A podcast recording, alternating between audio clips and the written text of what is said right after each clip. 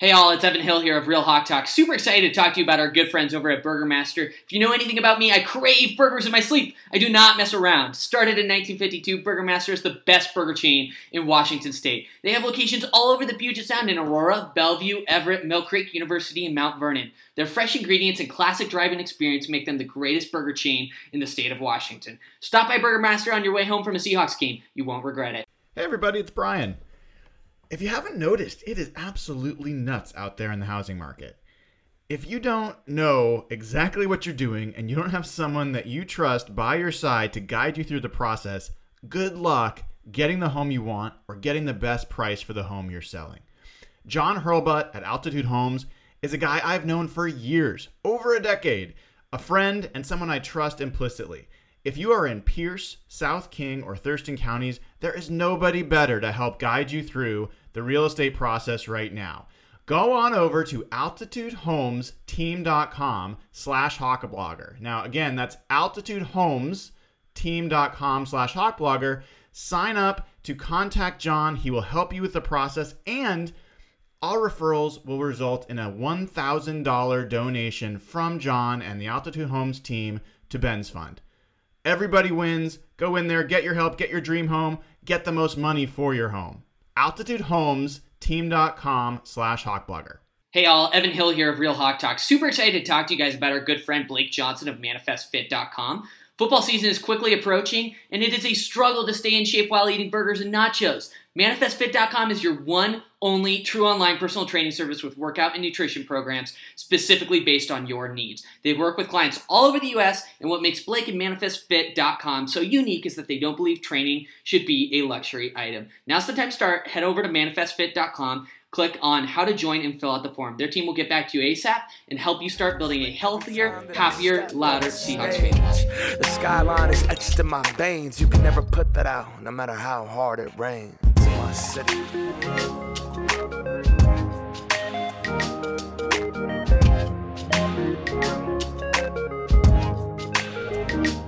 Hello, everybody, and welcome to the 232nd episode of Real Hawk Talk. I am Brian Nemhauser. You can find me on Twitter at HawkBlogger, and uh, we've got quite the show tonight. It has been a while since we've been here. We took last week off. We were, you know, a little gluttonous and needing a, a little bit of a break from each other mainly. Uh, but but we we couldn't be apart for long. Uh, we had to come back together. We've we've been across the globe. We've been doing all sorts of things, and frankly, it's time to bring this crew back together to talk about all things Seahawks, including what was a very disappointing uh, result in Tampa Bay. We're also enough of the way through the season that we are going to talk about predictions. I'm already getting head shakes. It wasn't in Tampa Bay, I know, but it was in Munich. So uh, it was an away game. Point being, it was a loss. It sucked. So we'll talk about that. We'll talk about where we are relative to our predictions.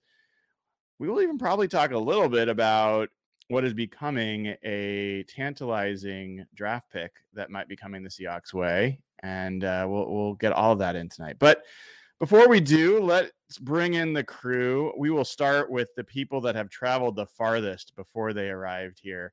Uh, Dana O'Gorman at Dana OG on Twitter. How are you doing, Dana? Are you are you like recovered from what was a uh, a long, fun, I hope, and probably frustrating trip? It, you know, I am. We we've been I've been home since very early in the morning on Sunday, and I'm still struggling with my sleep switch a little bit. But yes, it was a great trip, and honest to God, even with the loss, it was such a fun game, and it was the people around were so fun, and and it was just really enjoyable, and um, it, it very different from the London games. I actually really liked the game in Germany. I hope they do a lot more of them. That's awesome. Well, I sympathize with the early wake up call. I will say that that's actually my normal wake up time uh, that I have to go back to sleep again. So, you know, we're just more in sync than we've been in the past. Uh, Nathan, you also yeah. also made the trip. You didn't just go to Munich; you also went to Florence. Uh, and, and did you go anywhere else besides those two spots? No, we did uh three days, three full days in Florence. Took a train, had a train day.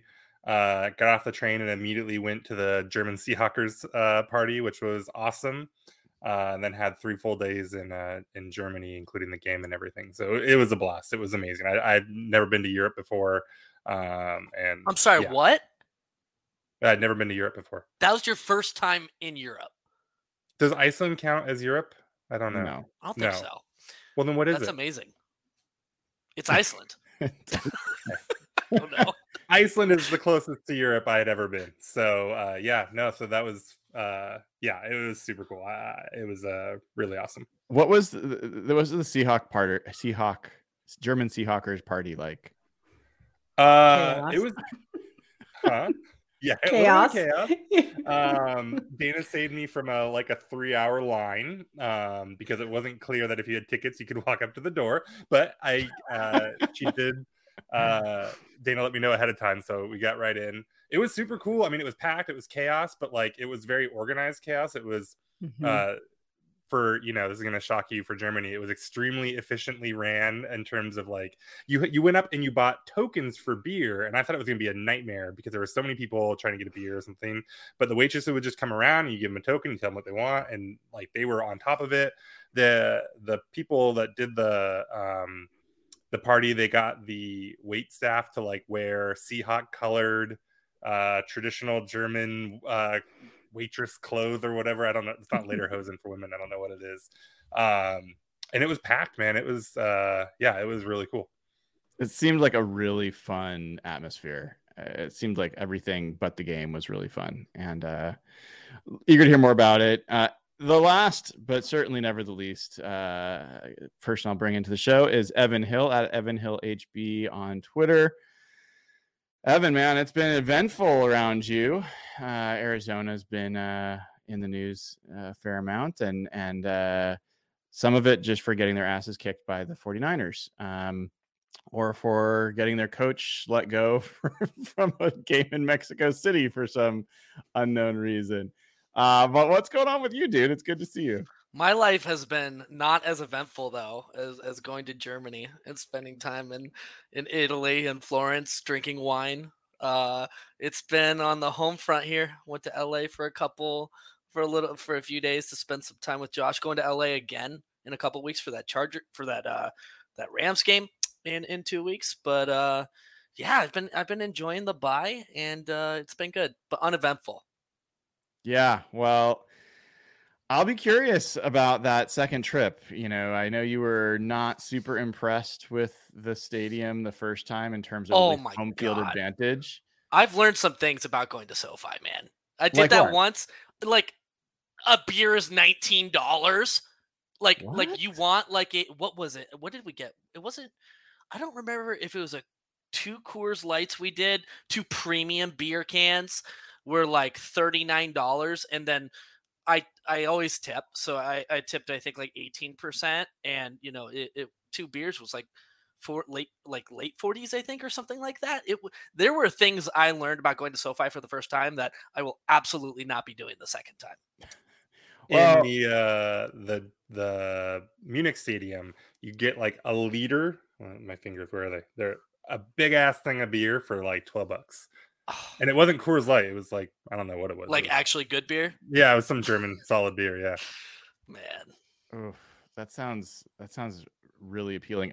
There was actually critical news, Seahawks news that came out today uh, about concessions at Lumen Field that I know you've all been like dying to hear about. They're unveiling all these Amazon take it checkout stands where you can just take the food and walk away. Uh, and uh, I'm really kind of curious what that's gonna do. 'cause my buddy that I've shared season tickets with for a long time, he will go to get water, and I'm like, I'll see you in a quarter. Yeah. He- He's just like he's gone. Like I would never do that. I would never miss that much of the game. He's like, yeah, I'm, I want to go get something. So so i actually have a take on that i have a take on that because we- Okay. they do that at the suns games where every other concession stand is like nobody's working there i don't know how they're checking ids because people are picking up alcohol and leaving ids like i don't remember my id getting checked i don't know if that was just like a one-off situation or something like that but it's a, it's total chaos It's a complete shit show. You have like four rotating screens, and you have like 72 like drunk fans trying to desperately get back to the game, like constantly skirting around each other in the different little lines. It it's a nightmare. I it would not recommend it. surprise me if Arizona did not have people checking IDs. I mean, It's I very think- possible. It's very possible. Very possible ver- they just said fuck it. Just that would be take it." very on brand. But uh uh look, I I did the post game show for Tampa, the Tampa game on my own and I don't recommend listening to it because I was so pissed off. I haven't been that mad about a game in a while and I felt like the team really booted that game and I felt like it was I, I you know Tampa played well and I I, I think Tampa's a defensively is a much better opponent than I think a lot of people would have given them credit for. But I think yes, I see Camden on on uh, uh chat here. Let's let's uh put this see, see if this works. Yes. Uh, I was unreasonably mad um and and uh I've calmed down a little bit. I'm still pretty pissed, but I'm curious. Dana, I haven't heard from you. I'd like to hear from each you, G. Like uh, what was your what was your take about uh, what we saw um now 2 weeks ago? Um, to be honest with you, the, it was it was they looked slow. I just kept feeling like the whole team was like running through concrete for some reason. Like it just didn't feel like there was a spark. They seemed tired. They seemed confused. Um, Brian's just playing with things. I'm now. playing around. I wanna see if I can make you spotlight. I got new toys. um, but what was interesting to me is that they just seemed completely off their own game. Like they just they couldn't. I don't know. I my husband looked at me and said, he goes, Do they have stars in their eyes? Because Brady's across from him. Like, what was the deal? Like it just seemed confused. And then in the second half, it was like they got yelled at in the locker room or something happened and they came out and started actually looking like Seahawks football. Had they played that way the whole game, they would have won without question. There were a couple of real questionable calls too. They were Brady calls, and that's to be expected anytime that you play play Tom Brady. And I I truly believe that is a real thing. I'm not trying to be you know ridiculous or anything, but um, I just felt like I don't know they had a really good time in Germany. and I think that they that and I'm not saying that they had done anything wrong, but it, I don't know, they just looked slow and they looked jet lagged for lack of a better word, but I know they weren't. They had been there plenty of times. So it just was a weird game. I, I think I said to you after the game, I said, you know, I expected them to have an off game soon. Yeah. We thought it would be against the Cardinals. It just ended up being against Tampa Bay. This was their slog of a game. Yeah, Nathan. I probably should have like found a way to have Jeff on the show because he was he was pretty much as mad as I was or in the same vicinity. But but I'm I'm okay going solo on that. So I I two things that got me really mad about that game. One was that I really felt the coaching staff blew it. And I thought they blew it in the sense that one, to Dana's point, it didn't seem like the team was ready to play. And that's almost never something you say about a Pete Carroll team. That's one of the things I think he's been unnaturally good at. The other was that they absolutely told the team to basically prepare for a pass only offense to the point where they healthy scratched Bryan Mone from the active list, didn't even have him as an opportunity to put in the game once they realized that they were dead wrong. And those two things I felt like were enough to make the difference in what that game was. I, I thought there's some other coaching things that really pissed me off in that game, but those are the two that really stood out. And I'm kind of curious, like for you, was it was it as simple as what Dana said, just a slip up game, or or did you see more to it? Yeah, I mean, I think you know they definitely just had uh, the players weren't out there playing really well, and, and they were just getting out completely out coached, right? The, the players weren't uh, making plays and doing stuff, at least in the first half, right? So it's not just the coaching, but I do agree. I mean, um, they they came out and they seemed determined to run the ball, and that didn't didn't work, but they kept with it for a half. Um, they, you know, I I think they made some poor fourth down calls um and then yeah like they got completely caught off guard by the bucks run game not only that they did run it a bunch but um you know that they ran differently so um uh uh, I think my daughter might be dying. I don't know if you can hear that or not. I did you okay? you need to go. no, no, no. I think it's okay. Uh, so yeah, so I mean, um, but you know, credit to them because they did come out in the second half and they looked a lot better. And like as the kind of stubborn as they seemed about running in the first half, they came out and they were just like, "Fuck it, we're going empty like every play." And um, so they adapted and you know they made a game of it. It just it. I don't know. I, I think uh, the thing that I will think about the most with that game, and it's what Pete talked about in the post game, like it just sucked that they couldn't get the ball back, that they let him run out Yep. like four minutes Oh. at the end of the game. Like that was Yeah. just painful. That was salt in the wound. I, I agree about the fourth down stuff. We've all gone back and forth on that at times, but I thought there was an absolute crucial moment in that game. It was 0 0, and six. Geno had just made a pass for like 12 yards to get to like a makeable fourth down. And he was ready to go. And it looked like Pete was going to let him go. And then he pulled him off the field so that he could have the team take a delay of game penalty to move the, the team far enough back so that a punt was even possible. If you do that, you shouldn't be punting, period. And, and that was a moment where he could have believed in the offense and leaned in. And I, I actually think that would have been a difference if they had made that choice. If nothing else, I think that was the better choice to make, and they they didn't do it. So, Evan, were you awake? Did you watch that game? I'm curious. Oh my God, you know me so well. I knew you were gonna ask me. I thought you were gonna ask me some in-depth question about the game, and I was just gonna have to be like, "Yeah." So I woke up initially. I'm gonna be honest with you guys. I woke up. I th- so I think it. I think we were an hour ahead, so it may have been 7:30 for me, frankly. So less of an excuse here. I started watching the first quarter. I watched the first quarter, and I was like, "Fuck this." Fuck this this is too early to be awake to be watching this right now. If they could come out hot, you know, scoring, playing well, like different story, I probably would have stayed awake. But I 100% went back to bed and I woke up at the end of the third quarter and then watched the fourth quarter. So I, it sounds like, based off the reports I'm hearing, I missed a lot of badness. yeah, the first half. Only was- in the first half. The, Yeah. the second half was a little lot better. What pick or when was the Tariq pick?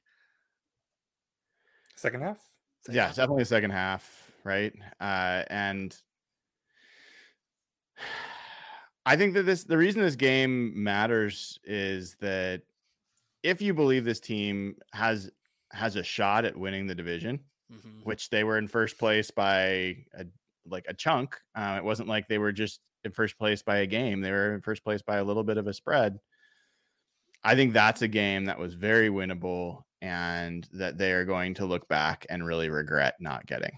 Um, so they've already blown games, you know, that hopefully they could have won against New Orleans and against the Falcons and and stuff like that this game after they'd figured out their defensive philosophy, after they'd figured out, you know, who they have and who they were going to be, after Ken Walker has joined the attack on offense, like this was, was- a game that that they should have should have taken. Who was the most disappointing part on Sunday for you, Brian? Well, Pete, I mean, I- like as a from an overall perspective, but as a player, I don't know. As a you know, the most disappointing aspect was watching them get run on for Mm. sure. I don't know if I could pin that on one player though. Um, The lack of Mone's presence. Yeah, I I- I don't know that that would have been the difference, but it certainly was pretty indefensible to have a guy in there in Myles Adams that was there for interior pass rush, and to to have the guy on uh, that is known to help with run defense sitting there inactive. Um, yeah, I don't know. Did you guys have somebody else that stood out to you, or some other thing that stood out? Yeah. No, it's just it's the run defense. Yeah. Mhm. So, one of the questions is like, how much do you take from that game? You know, the Seahawks had really started to be on a roll. They had literally for four or five weeks, like the best defense in the NFL, not just good, but the best by DVO, DVOA standards, by like EPA standards, by almost any standard. And then they, they didn't, they looked pretty crap against um, what has uh, been a really struggling offense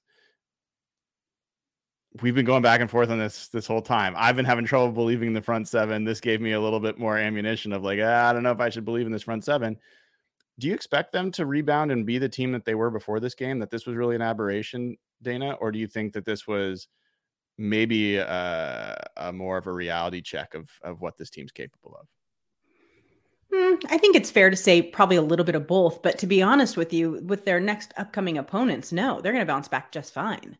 I, don't have a lot of worry. I think against this Raiders team coming up, it's, I think that we're going to score 30 points on that team. I mean, it's just a little crazy. But the defensive wise, I, I mean, I, I think that they'll be able to bounce back. It's pretty obvious what they did wrong right like it's not like we don't understand why was it so bad no they they they they signed up for the wrong you know type of plays is what they did the coaching was wrong they they completely changed it in the second half and came right back to it so that's why that second half if they had continued to be completely dominated i think i would be a little more concerned but because of that second half change i think that that just proves to you that they they have a system and it works they just didn't implement it in the first half of that game. So no, I'm not overly worried. Do I think they're a fantastic defense? No, but I don't think that they're as bad as we saw at the beginning of the season. So Josh Jacobs is, I believe, number third in the NFL third? in rushing yards. Yeah. He's like, I think he might, he might be four, three or four, something Okay. in that ballpark. So their rushing offense has been pretty good this year. Yeah, th- the Raiders are not a good football team. I, I think they're slightly better, honestly, than their record indicates. I think they're they're three and seven. I think they're probably realistically like a five and five team from a quality of talent perspective. And their rushing offense is on you know the stronger side of their offense and on the stronger side of the team. So I think this upcoming week is a good litmus test to see if Seattle's run defense can resume, you know, the performance of the past several weeks. Yeah. Um, Evan, do you right now? You had to predict: Are the Seahawks making the playoffs? Oh yeah, without question. Without question. Anybody Yeah. have doubts about the Seahawks making the playoffs? Not if can I stays list out- Well, hold on, hold on. Before you list out, Okay. how many of you think they're going to win the division? Mm-mm. No. think I think it'll think come down to the last week, but I don't think so. I think they Francisco do. looks good, you guys. so you think They they, do. do? That's I think key. they do. You think I- they do? Nathan, where are you on this? Um, probably not. Probably not. So two, probably. Dana's a no. Nathan's a probably not. Evan's a yes.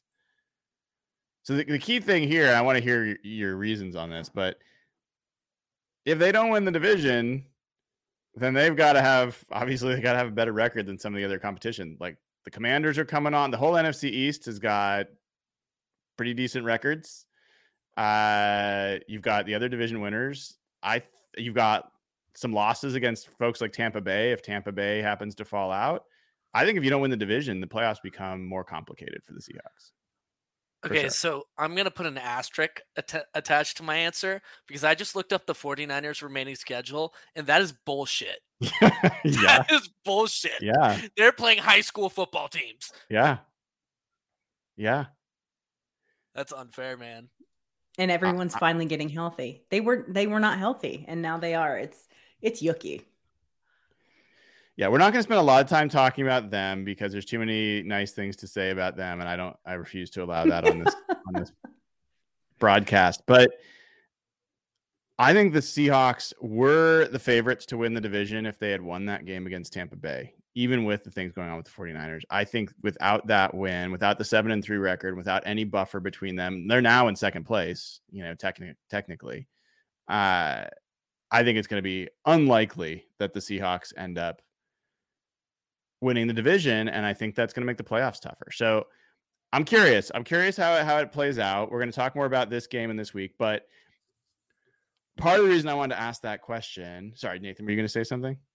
Well, I'm not quite sure. I, I, I mean, Seattle has two games the rest of the year that they won't be favored in, probably the Mhm. Niners and the Chiefs. They get the Raiders, the Rams twice, the Panthers, and the Jets. That is not a uh, murderer's row of opponents. I You're do not, a big tr- fan of of Zach Wilson. uh, no, no, I, I don't know that he scares me a whole lot right now. I am not sold they're beating the Rams in both games. Of course I mean, you're they might not. not even have Stafford, I have PTSD. and they don't have Cooper. Uh, no, they, they they absolutely should beat the Rams. Yes, Th- They should, yes. Will they? Is a different question. I don't know, but they could jump up and beat the Niners or the Chiefs too. Like that's not like guaranteed they could. losses either. So They could. So yeah, I I don't know that they're going to win the division. I mean, it's hard to predict that they will after what they looked like against the Niners the first time around. But I mean, I, I, I don't know. They still have a they're what a half game up on the Commanders, and they have to. I mean, the Commanders could lose a few more games here too. They don't have the easiest schedule, so um, I'm just yeah. not sold that they need to win the division. Like, if this team gets in the playoffs, That's true. they just could do some stupid, crazy, good stuff. Like th- this is an unpredictable team, and It if you know, and if they catch like the po- you know the positive side of the variance, both defensively, and they continue, you know, to be mostly a powerhouse from an offensive perspective, all you need is a three four game stretch. Um, I- I'm just not convinced that this team on this year on this season would need a home field advantage to go far. I think that's I I, I agree with that. Uh, I'm like my eyes are on making the playoffs, and I I think the odds are that they do, but I I I I don't think the odds are that they're going to win the division at this point, and I think that that makes things a lot more unpredictable overall.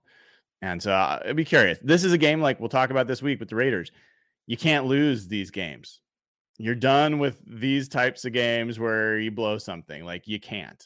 And uh, so it's a little bit different when you're hunted and not the hunter. And I think that that's going to be a little bit something that they're going to have to deal with down the stretch.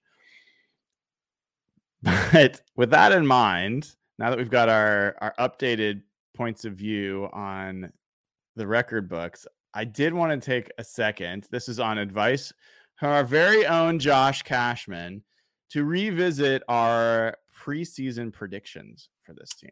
We're not going to go through all of them because it takes hours, but I do want to call out a few things. So, um, first of all, just as a refresher, the the range of predictions for this season were at this point where I'm going to basically pretend that well, yeah, I'm not going to do the math to to do this. Look, basically Evan was the lowest at predicting us to finish predicting the Seahawks to finish 2 and 15. He had them going 1 and 11 for through the first 12 games. Trey, our Wonderkin's production support was the most optimistic. He's the only person that predicted the Seahawks to have a winning record, 9 and 8 for the year and 6 and 6 at this point in the season. Even he had them losing in the wild card. So the most optimistic was a one game over 500 season. Dana, you had them at 6 and 11. Nathan, you had them at 7 and 10. You were trying to talk yourself into Trey's playoff view. So you had like I have to give you credit of like you were like, eh, if things fall the right way, maybe playoffs could happen. I had them as eight, at eight and nine. Um, I originally had them at seven and ten, but then I changed my prediction about the Broncos game right before that game, so I ended up at eight and nine. Evan, how do you feel about like uh, this has got to have been a really the most shocking to you, given what you predicted?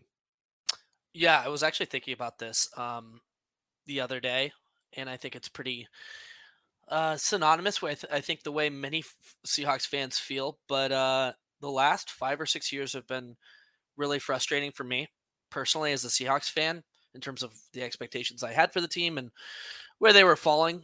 And this is this is a season that has made me fall in love with football again.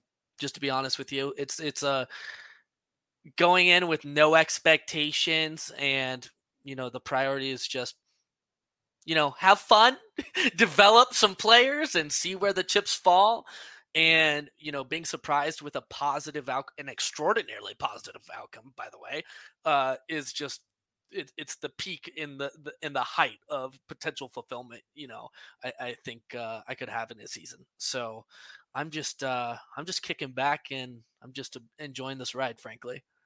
Nathan, what what do you feel like you were most right about in in like trying to talk yourself into this team being a playoff potential contender, and what do you feel like you got the most wrong about the team preseason?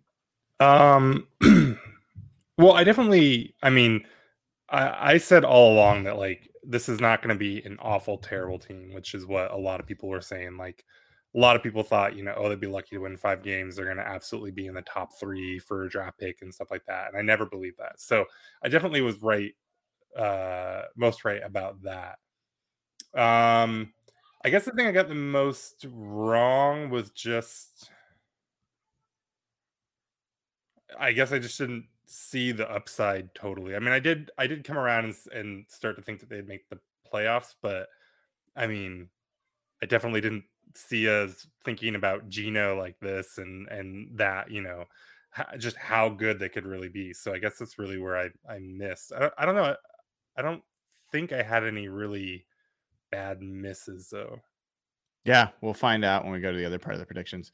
Uh well, so in the predictions, I definitely so when we did the predictions, I was I what I had them seven and ten or whatever, right? Yeah. Um, but then it was after that that I was that I that I bought in on the playoffs idea. So yeah, I, I don't know. Um, yeah, they're they're way better than I expected for sure. Yeah. Dana, anything that stands out for you about your perspective preseason and what's changed? Like what what was like the thing that you felt like you just really completely didn't expect and, and maybe were wrong about? It's their win total. I I had to talk myself into six wins. Like I was yeah. further down there with Evan. I think the first time I went through that, I literally had them winning four games. I'm like, all right, well, yeah. maybe because I remember very specifically I was saying it's going to be tight games and it's going to be just a tip one way or the other. And at the beginning, it was kind of like that, but I was just like trying to bring out some positivity about these wins because let's be honest, none of us had any idea that this is who Geno was going to be. We thought no. the defense was going to be good to bring Geno along. We had it so backwards. Um, but the fact that they've already hit these six wins, I'm just like, what? Like, it's just baffling to me that I had to talk myself into it. And honestly, after the first couple games, I thought I was still right. like I yeah. really was like, oh, yeah, uh, yeah, it looked one. like it was going totally, form. Yeah.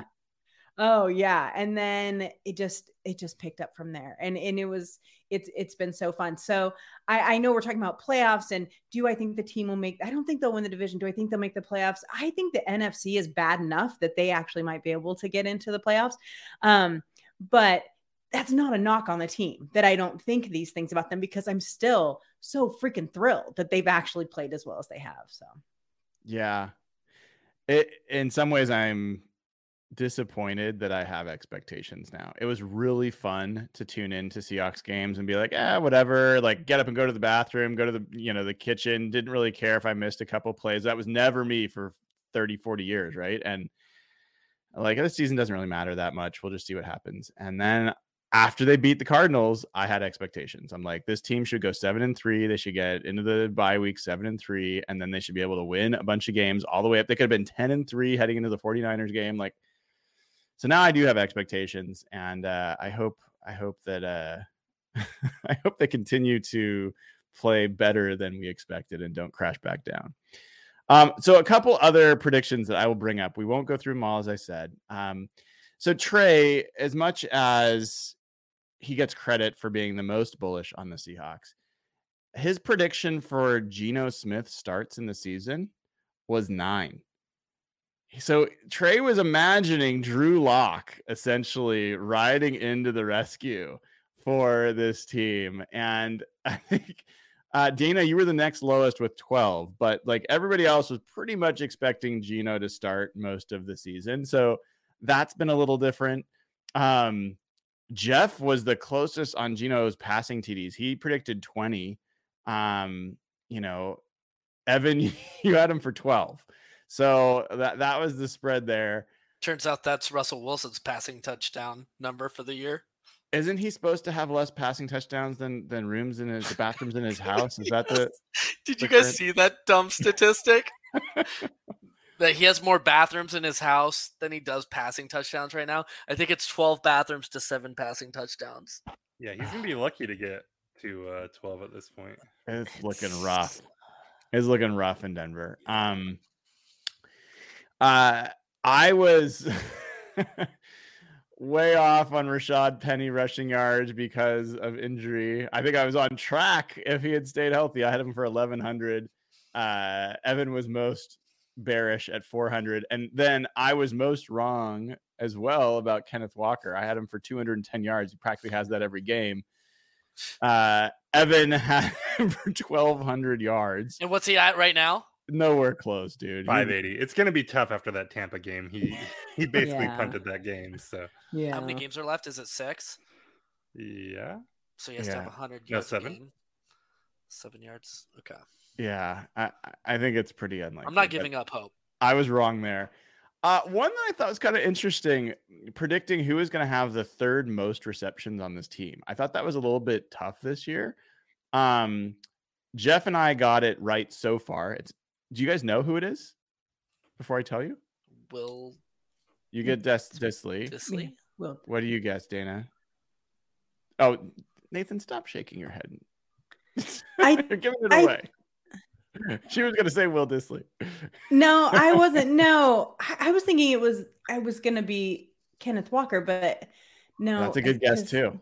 Yeah, I I can't. I don't know. I don't. And know by the way, that was your preseason guess. I love that you're Was completely Yeah. memory holing the uh the starting tight end for this football team. Oh my what? god. It's it's Noah Fant? It's Noah Fant. Is it Yeah. really? Yeah. Wow. Yeah. I, I think most people will get that wrong. Like, yeah. Well, we did give him a we did give him a big four year, thirty two million dollar deal in the offseason. So did we really? No, that was Dissly. Oh, being an I was like, asshole. oh no, did we really? I forgot asshole. about that. I'm being a dickhead because Dissly has actually been good this year. So you I was like, what is he talking about?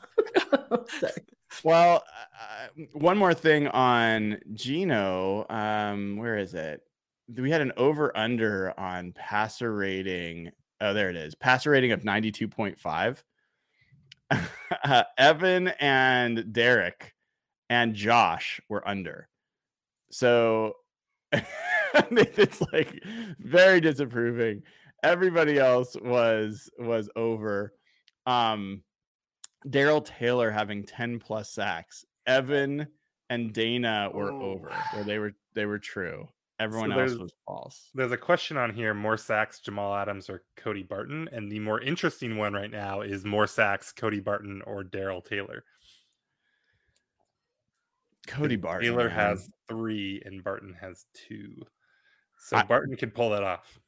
I am hoping against hope. It is super unrealistic. Jon Rhattigan coming off the injured reserve back to practice, special teams ace, and better linebacker than Cody Barton. If somehow, some way he can start rotating in there, I think I think Rhattigan will take those snaps away from Barton and we'll we'll be we'll be saved. Barton tried to win that game for Seattle last. Uh, He did. He he made the catch that Jordyn Brooks could not. Mhm. Um, so good, good on him. First interception of Tom Brady in like 50 years. It was like 400 attempts or something. It was crazy. Uh, anything else here that's of interest? Um, who has more interceptions, Tariq Woolen or Coby Bryant? I both Nathan and I and Josh had Coby Bryant, so that's gonna have to take a big swing. Uh, everyone else had Woolen. I think the thing that one of the things that's most interesting is predicting points per game scored and allowed. And uh, the Seahawks right now are uh, scoring 25.7 points a game, up from 23 last year. The highest prediction of any of us was 21.7 from Trey. Every one of us had them scoring at least a couple points less per season, that per game than they did last season. Defensively, they allowed 21 and a half last year.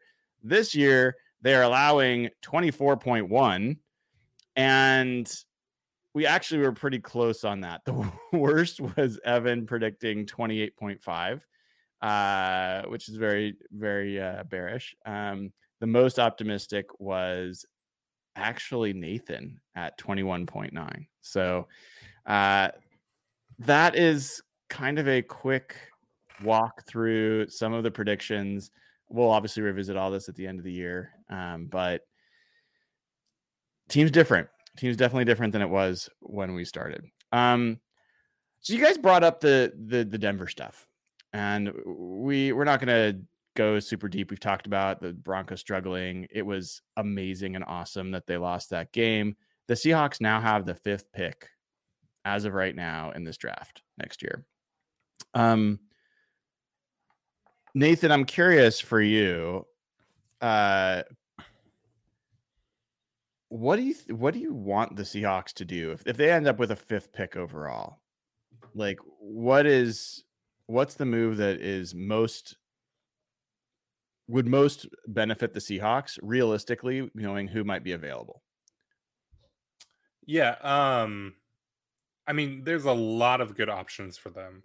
Um, I'm still of the opinion that they should try to keep Geno and and keep him around for three, four, or five years or whatever. So quarterback isn't the top of my list, but I'm not going to cry if they walk away with like Bryce Young or something like that. Um, really? Uh, yeah. I, is that the case for all of you? If the Seahawks end up drafting Bryce Young or or Stroud or something like that, how will you feel? Evan, you're like all in. Dana, you're not. Tell me why. Dana. Um, be, uh, because I don't like quarterbacks. I think they're overrated. I think that you know this about me, you guys. Come on. But here's the thing. Yes, those two quarterbacks are fantastic. I don't think you have nearly um they're not going to come in and do what Geno has done this year. I just don't see that in the first year of a quarterback. That's me.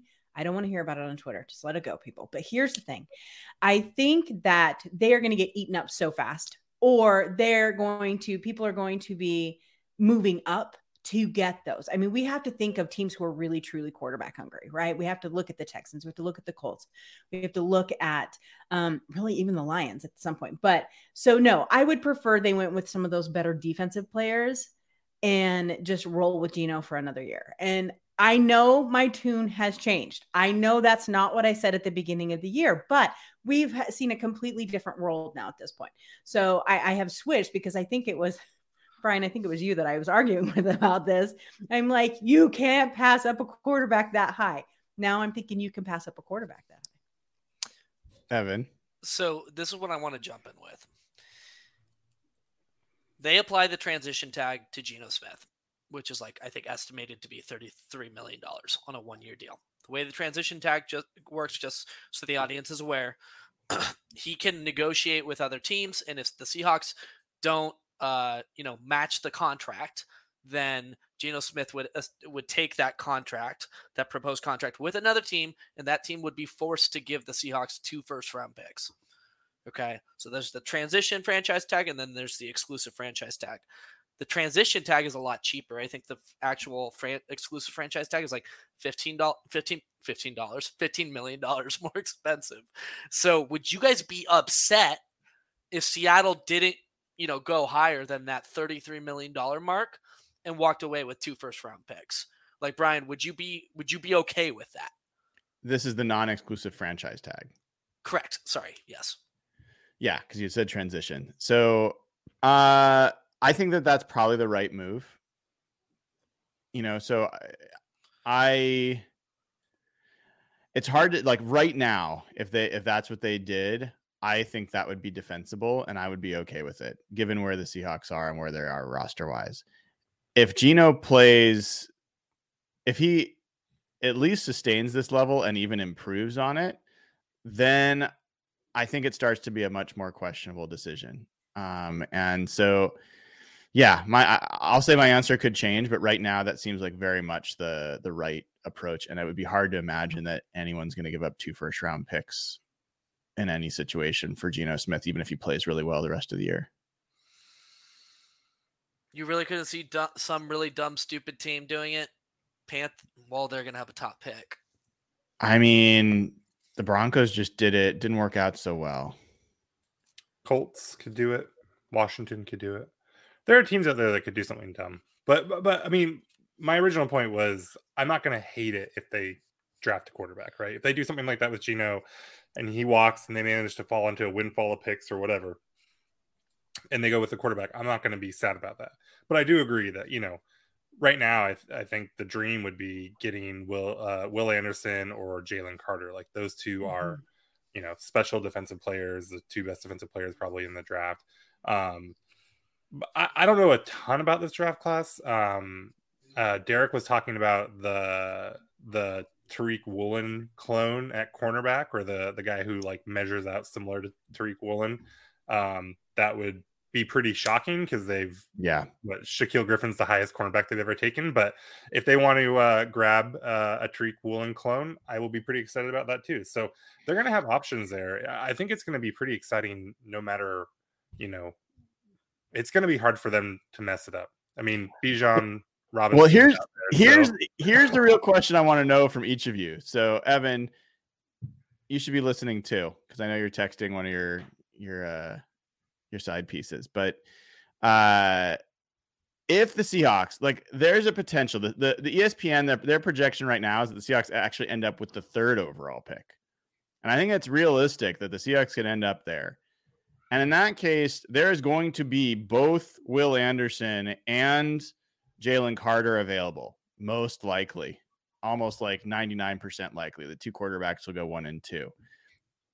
There will also be some quarterbacks that are high, like some people feel differently about, uh, you know, the kid from Kentucky and and and whatever. So here's the question though. Let's say they have the number three overall pick, and they trade back. Mm. They trade back to like say the tenth pick and they get another first for next year. They get the 10th pick this year, and maybe they pick up a a third or whatever. But basically, you are giving up the chance to take Will Anderson, Jalen Carter, or one of those quarterbacks in order to get more picks. How do you feel about that, Evan? I'm comfortable with it. If if they only slide back five or six spots, especially if Geno's still in the fold, I think I think that's the right move. Those top five picks are so flipping valuable, and especially if you get a quarterback needy team, you know, at eight or nine, ten that wants to move up, you could see them really leverage the future in like a Trey Lance type of situation if they're really obsessed with the player. So I think the potential value is there. Um, it comes down to what the offer is, but will I be upset about it? Probably not. Dana. I'd be pissed as hell. I am so tired of I agree with everyone in chat. No, I just here's the deal. If you want to play with one of your picks, play with the one that's ours. Keep this one from Denver. And honest to God, you know that it would just be poetic justice if they got the third pick and could actually land one of those two quarterbacks. So your pick from Denver is to get one of the best quarterbacks in the draft. That'd be hilarious. I mean, there would be some very nice little karma, you know, moment there. But no, I don't want them to trade back. I want them to use it. I want that top level trade. I mean, when was the last time Seattle's had that high of a pick? They have to use it. They have to, have to, have to use it. If you want to mess around with the lower level picks, so you can get more in your fourth, fifth round, whatever, go ahead and do it. But this one, you need that moment. You need two first round picks, and the higher the better. Nathan, I think I, I I assume with you, you are always down for trading to get more picks. That's that's been your mo. How would you feel in this case? Yeah, this is. I mean, if you have the number three pick, it's a little different, right? Because you really Uh-huh. do have, you know, your pick of Will Anderson or Jalen Carter probably at that point, and that's that to me. Like those two guys are worth staying, right? Um, the other thing is, I love that. I, I those two are like. I mean, I, I would again. There are so many different things that they could do that I'm not going to be mad about. And if they trade down with Anderson and, and Carter on the board, I'm not going to freak out. I mean, I'm probably not going to love it, but um, you know, that they will they will almost certainly get a massive haul for that. So um, I would definitely understand it. Here's, you know, you're talking about trading down to like 10 though. Um, so I'm looking at the CBS Sports draft rankings, and this is going to change so much by the time um, the draft actually happens. But you know, Will Anderson is one, Young, Stroud, Jalen Carter is four. If you're trading down to 10, some of the other players in this area, you have Peter Skoronski is an offensive tackle from Northwestern, another offensive tackle from Penn State, a tight end from Notre Dame, um, two cornerbacks, another offensive lineman, a running back. Um, now, I don't know anything about Jared Verse. They have him the ninth ranked prospect. He's an edge. He's a sophomore too, so he might even come out. But I, my point here is if you trade down into a sea of offensive tackles and cornerbacks, feels a little awkward for what they probably want. Yeah. Um, so you know, if you want to trade from three to five, that to me makes would be really really interesting, even though you're risking potentially losing out on both Anderson and Carter. Um, but trading down into 10 or a little lower, I I don't know if that makes a ton of sense. And I say that without knowing much about any of the prospects beyond Anderson, Young, and Carter. Yeah, it's all this is all just fun speculation at this point. It, it, who knows where this pick will be? Who knows what players will be there? Who knows how they'll all per, perform in combines and and future you know speculation or, or, or evaluations. What I will say is, if there's evidence that Jalen Carter and Will Anderson are generational talents, they're blue chip like elite Khalil Mack, you know, um, you know, game records. I'm not going to say Aaron Donald because Aaron Donald's like, if not the best defensive player that ever played the game, he's one of the top. I'm not saying that, but if you're an all pro level defensive tackle or defensive end and you trade back and you get some red chip guys that are potentially like pro bowlers, but not all pros, that will be a catastrophic mistake. Catastrophic mistake. And so I'm not at the point where I can say for sure what the drop off is between those two guys and the others. But everything I've read and heard is that there's a pretty significant drop off. So let's hope we have this debate that we get to have. Like if the Seahawks are the, have the third overall pick and they're in the playoffs, holy shit. Because it won't just be the third overall pick in the first round, it'll be the third overall pick in the second round. Thank you. It People will be keep forgetting that. That that's like a if if the Broncos suck that hard the rest of the year, that might as well be a late another late first round pick. exactly. We basically got our th- third first round pick that we said we wanted What's, for what us. is that? Three picks in the top uh 40. 35? No? 35, yeah. Yeah. So Whew. It- it it'll getting be hot fun. and heavy in here right now when I hear that. Oh it's so Lord. true. It'll be a true. draft to be in Kansas City. I'm gonna sit right there. I can't wait to be right there. All right. Do you guys have enough time for us to take some Patreon questions and then talk Raiders? Um, we'll probably go a little bit late. Nathan, would you mind uh, starting to find the Patreon questions? And while you're doing that, I will remind folks if you haven't already, give the show a like. We would appreciate it. Quick thumbs up uh, and click subscribe to get access to the YouTube channel um, right away and any other. Uh, click the bell to get notified when we go live. Also, go over to patreon.com slash hawkblogger. That is how you get instant access to the Slack channel. And folks, nobody knows what the heck is going on with Twitter. So if you want a reliable place to have solid Seahawks conversation with sane people doing sane things, the Real Hawk Talk Slack channel is the place to be. So patreon.com slash hawkblogger. This is a great time to sign up. Plenty to discuss. Really good people. Hundreds of other Seahawks fans in there. And no matter what happens with Twitter, that'll be a place, uh, a safe home to talk Seahawks. All right, Nathan, what do we got? All right, Dana, I got one from you from Jonathan Lulay. Um, Okay. Why is there no talk about Quandre Diggs' poor season? He's had five picks each the past two seasons and has zero so far this year with low PFF grades. Mhm. Um, I- just can't get that video of Jordyn Brooks and him getting into it on the sidelines uh, earlier this season. Do you think he's having a poor season? I do. I think he's having, I don't know if it's a poor season, it's a down season. And oh God, more than anything, I wanted him to get a pick six in, in Germany so bad. But um, I do think that there's um I don't I don't know if he is frustrated with the way he's being used. I don't know if they just have so much other talent around where just he's not getting the opportunity. I don't know what it is. I don't know if it's a contract thing. I mean, that's what everyone keeps talking about. It's like, oh, he got paid. So now he's just sitting on his tush. I don't buy that, but that's what people say. But here's the thing I think that we have mentioned it. We've talked about Quandre not playing super well on this show. But I do think I'm going to state it again. This defense was originally slated to be around Jamal Adams. And so the two of them together working tandemly. So I think that hopefully we'll see an uptick.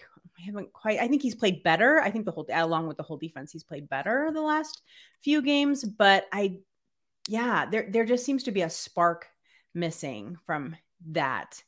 I don't know. I don't know if it's mental. I don't know if it's injury. I don't know what it is, but there just seems to be something missing from his game this year for sure.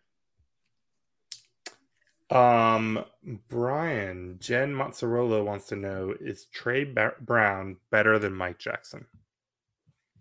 That's an awesome question. And for folks that don't know, uh, Tre Brown had a news conference, a press conference today. He is officially back on the, you know, on the active roster, and word is that he is going to be in competition with Michael Jackson for that starting cornerback spot, which is awesome. So I do believe Tre Brown is a better cornerback than Michael Jackson. I think Jackson has certainly been an uh, I think a more than competent starting corner and has been fine to play. I think he's shown some physical nature that not all cornerbacks do, and it's been great to see him show up and like lay some hits. But I think Tre Brown might be really good. Like he might be really good. And uh, the challenge this year is he's coming off a pretty big injury. So I don't know. Similar to Quandre and some of the other guys, if if like uh, often it's the year after they've done rehab that they come back and are kind of their normal selves. So I don't know if we're going to see that version of Tre Brown this year, but it would be awesome uh, uh, to get him in there. I would. I'm just. I hope really hope they do rotate him and we get to see some snaps from him.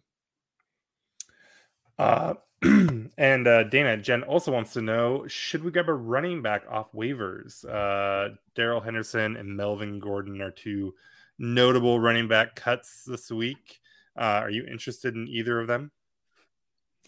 I, I did put on Twitter. I thought it would be hilarious if they picked up Melvin Gordon. I thought that would be very funny. I just, I don't know, but um, no, I don't think so. I, I mean, I know that they have were interested in picking up another running back. I know that they were looking into that, um, and I guess for injury insurance, that that might be a good idea. But I, I don't really have any interest in either one of those two players. Am I crazy for that? I just, I don't see any upside to them. No, I, I, mean I think Homer and Dallas are fine as backups. So, um, Evan Rob Kinnear wants to know who are some players you'd like to see get more or fewer snaps the rest of the season. Do you have a, a Marquise Blair that you're jonesing to see on the field that you uh, think um, the coaches are are making a mistake by not playing more? More or less snaps from anybody. Jason Myers? More or less, though. Which one? Less. I want more kicks from Jason Myers. We got to pump up that contract value. Um, I don't know. Can I flip this one back to you guys? Is there a player that jumps out for either for any of you on either side of the ball? Brian is dying to get Cody Barton fewer snaps. Obviously, I mean, I don't have someone to put in his place though because the way the, the roster is constructed. Like are you I want to see Josh see... Jones on the field more often and like more nickel? Like that's what it would mean right now. Yeah. There's nobody that I look out. Ah, that's actually a good one. Dareke Young. I, I, I would oh. actually I would like to see more Dareke Young and less Dee Eskridge. Not because I think Dareke Young is the next great thing, but I don't know. And I think we've got a lot of evidence that Dee Eskridge is not. so I'm ready to see somebody else. Ah, good one in chat here. I'll throw up there. It's an interesting one. Phil yeah, Rob Rob laid that one up for you outplayed. too. He has completely outplayed Gabe Jackson. It's not yeah. close. Right. Gabe Jackson's got that big contract too, and he's entering the final year of his deal next year. So yeah, yeah. uh, I'll throw another one on there from chat. Good old Camden with fewer LJ Snow, uh, LJ Collier snaps, please. I think knowing Camden, Camden wants more LJ. He just wants hmm. LJ starting, maybe. Um, uh, I'm sure Camden's gonna appreciate that that comment. Uh, yeah, no, those are some good ones. Those are some good ones. no. Yeah, we needed we needed help from the the the chat there because it, it's been pretty easy to have that conversation in past years because there's been such obvious why isn't this person playing conversations? Not as much this year. Mm-hmm. yeah i thought it was interesting because nothing really jumped out to me either. Mm-hmm. yeah. Do we need yeah. to see a little bit less of darrell taylor? For who? Right. Well, and i think that's are, the problem though. right yeah i mean we already are like bruce irvin has taken over that spot and it's bruce irvin and and Uchenna Nwosu. And then even after that, I think we've seen Boye Mafe take snaps. So Taylor is really just a rotational pass rusher right now, which I, I'm okay with. Um, okay, that's it. Um, it. there were questions about whether the Seahawks can beat the 49ers to win the West and whether the we would be okay with trading down, but I think we've hit all those already. So Cool. Well, again, patreon.com slash hawkblogger. That is how you get instant access to that Slack channel. And you can ask us questions every week. So appreciate that. All right. Let's talk about this Raiders game. This is a like I usually write my tail of the tape Wednesday morning. So I, I, did a little bit of pre-research, but but have not finished all of it. When I was looking at this Raiders team, um, in some ways like they should be better than their record and in other ways they should be what their record is like there's been some weird games for them they don't have a particular like big injury issue where there's been something that's really changed there they've been pretty stable in general but i mean this is 32nd in the league defense against quarterbacks their passer rating against is dead last in the nfl uh, yards per attempt, 27th. Uh, completion percentage, 32nd in the NFL against what is the number one completion percentage quarterback in the NFL this week. Uh, they are dead last in the NFL in taking the ball away from opponents, 32nd. That's been a big part of what they've been. Um, and then offensively, they're kind of okay they're not great. They're like a middling offense that's like 16th in points per game, 16th in yards per game, 12th in yards per play, which I think is generally a, a decent uh, evaluation. They're first in the league in terms of giveaways. They do not give the ball away. So they're this weird team that is first in the NFL in terms of protecting the ball. They are dead last in the NFL and taking it away. So Raiders games don't generally have a lot of turnovers one way or the other. But essentially they have advantages over the Seahawks in pretty much every category on offense. And the Seahawks have advantages over them, more advantages over them in every category when they're on offense. So I'm curious, like Dana, you you cover a bunch of different teams. Yep. What do you make of this Raiders team? From a DVOA perspective, they just had their best game of the season in terms of beating the Mhm. Broncos. Plus 44% DVOA, their best game. Um, What do you think about this Raiders team? Well, I, I pay a lot of attention to this division, obviously, since I cover it. But here's here's the interesting thing. At the beginning of the season, I really expected the AFC West to be the new NFC West. They were going to be hyper competitive. Everyone is going to be really good. Um, it was going to come down to the wire to see who won this division. Obviously, the complete opposite has happened. The Chiefs already have it completely locked up, um, and no one else is even close, right? Um, the interesting thing about this is the Raiders are the one I thought might give them the most trouble. Although I do, I love Herbert and I love the way the Chargers put together. Their their injuries have just destroyed that team, and we know that. But the Raiders are interesting because they brought in Josh McDaniels, which is a completely different style of coaching than what this team was built for. And I think that that's where we're starting to see some real issues with this team. I think that he came in, and while he's not Bill Belichick, he has some Bill Belichick tendencies. Um, this team was was built by very different coaches over the last few years. I was kind of surprised he kept Derek Carr, to be honest with you, when they were kind of doing everything. So I think that you have a little bit of of coaching philosophies not really fitting their talent level talent level not really being used properly or injured. I think they really thought that they would have like this great you know punch between Renfrow and, and Davante Adams and, and it just hasn't showed up but it's their defense. Their defense is a disaster. They have i think was one game they were up by 17 points and they still managed to lose this The game. Jaguars game. yeah they it was a disaster. Yeah. Yeah. They were and so it's Mhm, 20 to 7 and lost 27 to 20. Like gave up 20 Yeah. straight points.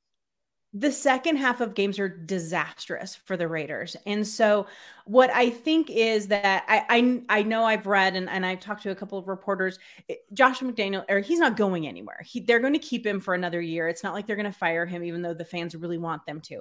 He really seems to have Mark Davis's ear that he's going to be around for a while. Um, I think they're just going to have to do some massive shifting for this this team to come together, and it will not be this year. This year is it's kind of a lost season for them, in my opinion. So, um, if if Seattle's offense can I, I think DK is going to end up having a day. Like I just think I have a feeling that they're just going to run all over the, this um, defense. So I think the Seahawks defense just has to figure out a way just to slow down the few weapons that they have. Yeah, Nathan, one of the things I looked up uh, on this Raiders defense. So according to PFF, um, 10 of the Raiders. So this is this is the worst tackling team defense in the NFL. Um, 10 of the top 11 players on the defense in terms of snaps, so the p- players that play the most often, 10 of the top 11 have missed at least 10% of their tackles. Double digit percentages. In fact, the only person that hasn't has missed 9% of their tackles. And the one who's worst is their slot corner, Amik Robertson, who has a Justin Coleman esque 30%.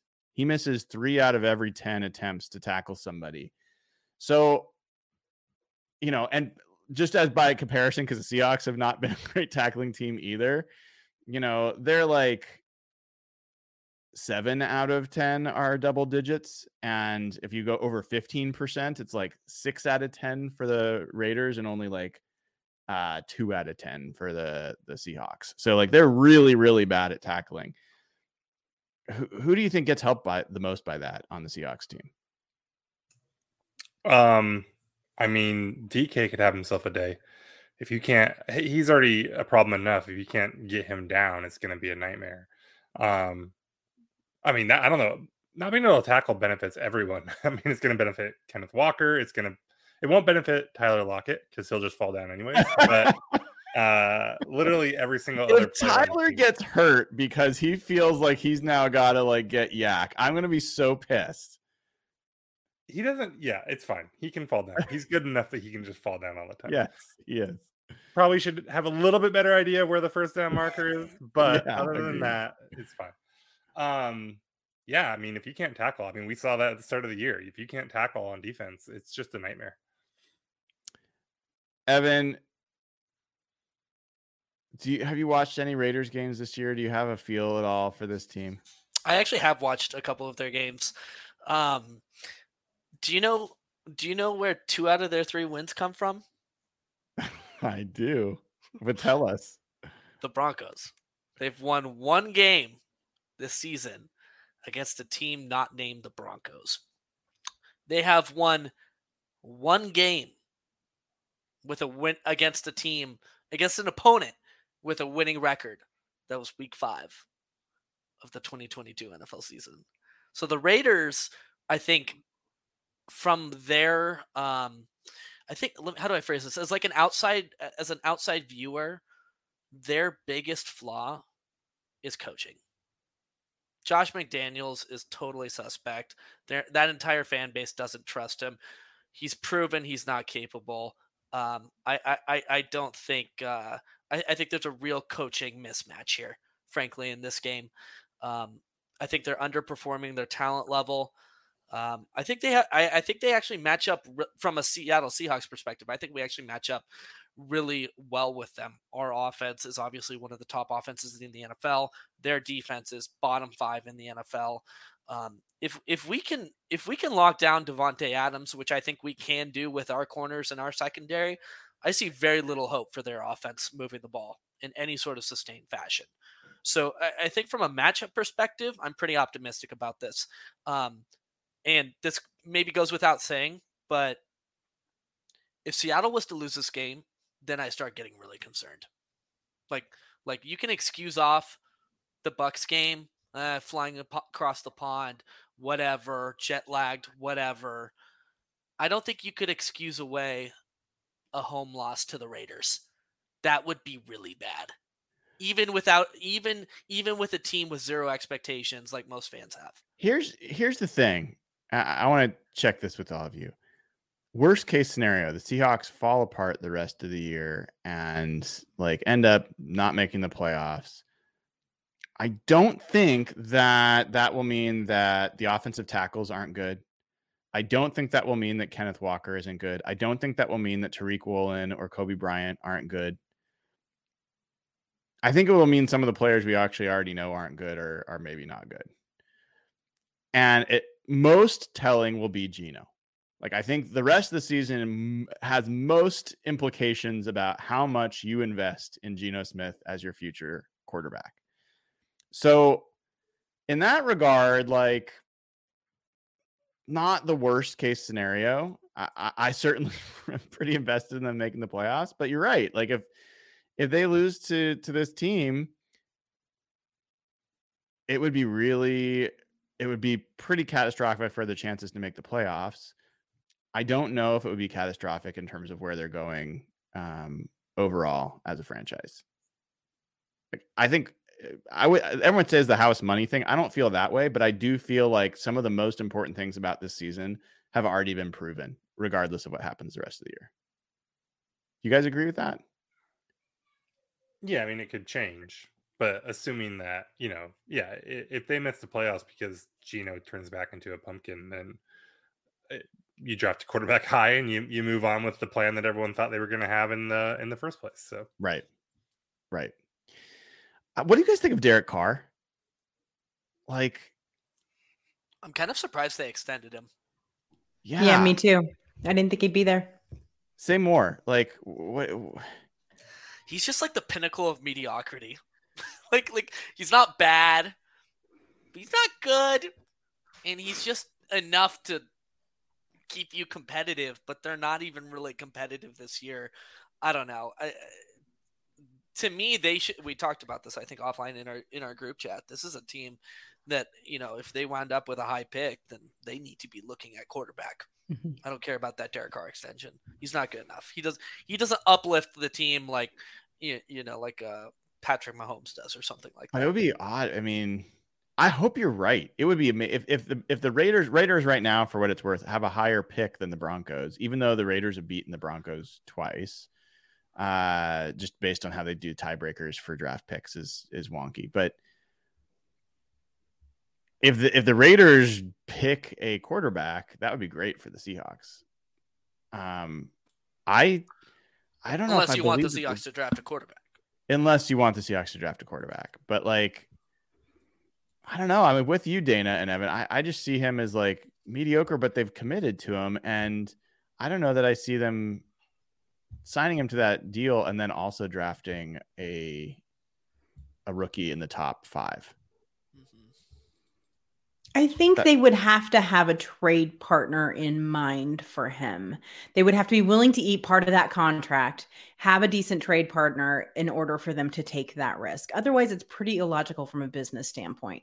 But you have to we have to figure out if if McDaniels if he wants him, if that's going to be his coach because honest to God, it really seems like from everything I've read and everything I've heard, the Raiders organization is behind this coach. And so it's it's just going to be I, I don't think it would be logical for them to take one so high unless they had that other situation set up. Otherwise, you have to keep him at least one more year, I think. But yeah. he is so inconsistent and he's it's so hard to know what you're going to get out of him. He has brilliant moments. There are times Derek Carr looks like an elite quarterback, but they're so few and far between at this. And they have to they've gotten the weapons around him and it hasn't changed much. So I, I, I think that it, it would be he's just not going to be good enough long term for them. But I think they'll have to keep him yeah. at least one more year. This, I mean, the Raiders are going to be pivotal to the future of the Seahawks mm-hmm. more than they ever have been. They've already helped by beating the Broncos twice. Whatever happens in this game is going to influence where the Seahawks pick is whatever they do with their pick is going to influence the Seahawks most likely. And yeah, Derek Carr is elite at getting rid of the ball quickly, not getting sacked, and not throwing turnovers. He doesn't throw a ton of picks, but like there's going to be a lot of quick passes and it'll be interesting. Like the Seahawks are going to have to tackle well. Davante Adams has been a handful for Seattle, eh, you know, when he's been in Green Bay. He's a handful this week. We'll see how that goes. Uh, this game isn't as this, this game is not a uh, David versus Goliath from my perspective.